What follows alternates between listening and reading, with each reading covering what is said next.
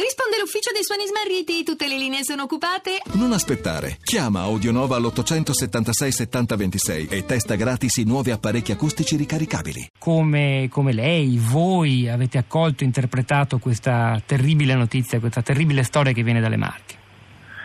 Sì, buongiorno.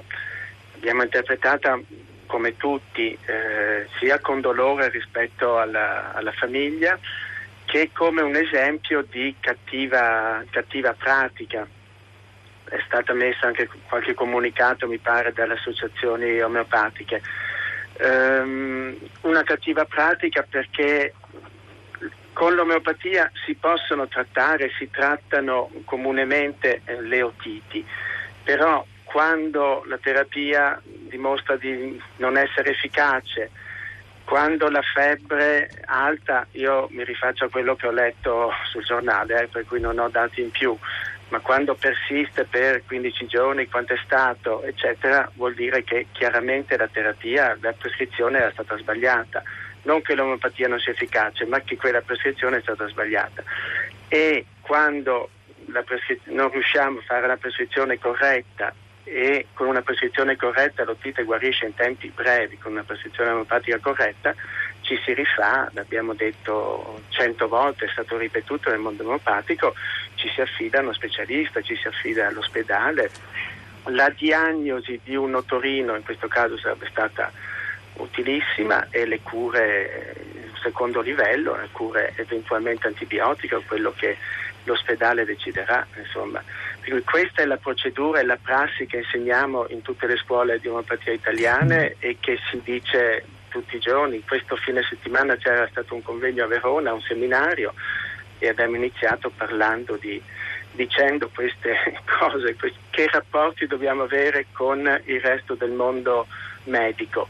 È un rapporto di collaborazione possibilmente, di rispetto reciproco, sarebbe bello fosse così, e di grande importanza delle diagnosi fatte dagli specialisti.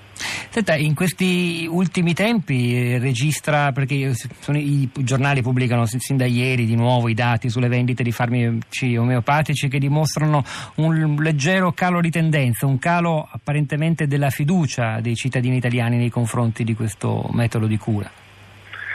Ma diciamo che c'è una campagna molto articolata e che dura da tanto tempo, insomma, di sottolineare ogni, di parlare male dell'omeopatia, di sottolineare ogni difetto, eccetera. Eh.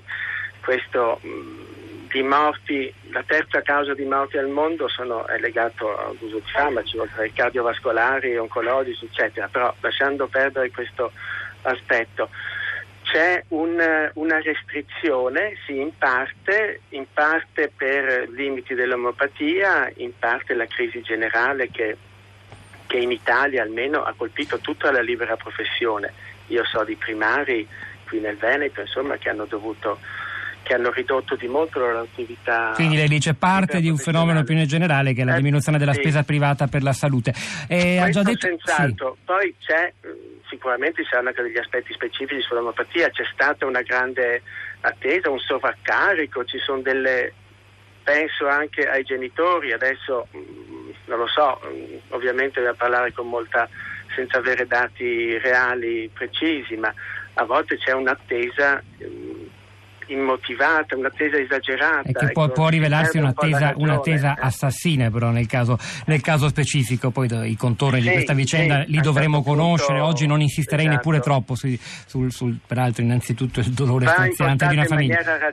sì, l'omeopatia è, ha una grossa razionalità. Benissimo, è, fermiamoci qui perché è la detto... prima medicina sperimentale della storia. Una risposta puntualissima di Allegri sul punto dei trial clinici, perché ripeto, non abbiamo l'ambizione di mettere d'accordo due mondi e due visioni di pensiero in una trasmissione radiofonica di una manciata di minuti. Però come si risponde a quell'obiezione di fondo? Cioè se una cosa non supera il trial clinici ed è questo oggi il nostro unico criterio condiviso di verità, con tutte le virgolette che possiamo mettere a questa parola, come si può poi pretendere che abbia efficacia? Lasciamo stare il discorso della complementarità. Mi risponda su questo, Allegri, davvero in breve, poi passiamo a Silvia Bencivelli.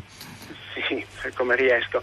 Um, ci sono parecchi studi, ce ne sono tanti, anche quella, quella sintesi australiana è stata a sua volta contestata e, e criticata su più punti significativi. Ci sono tanti studi che dimostrano invece l'efficacia, studi anche scientifici che dimostrano l'efficacia dei trattamenti eh, omeopatici rispetto alla medicina, ai trattamenti cosiddetti convenzionali, anche eh, su tante patologie, anche sul, su disturbi, del, anche sulle otiti e patologie dell'orecchio. Qui ho, ho presente uno studio a, a dieci anni, un certo Advogl, eh, guidato da lui, insomma, che di, da, fa un confronto significativo e, e, molto positivo per l'omeopatia. È esperienza della pratica, vabbè, questo può contare poco, un trattamento omeopatico non eh, è efficace quando accelera notevolmente i tempi di guarigione. Eh. Se guarisce normalmente nei tempi abituali l'otite, nessuno di noi dice che è stato un rimedio omopatico.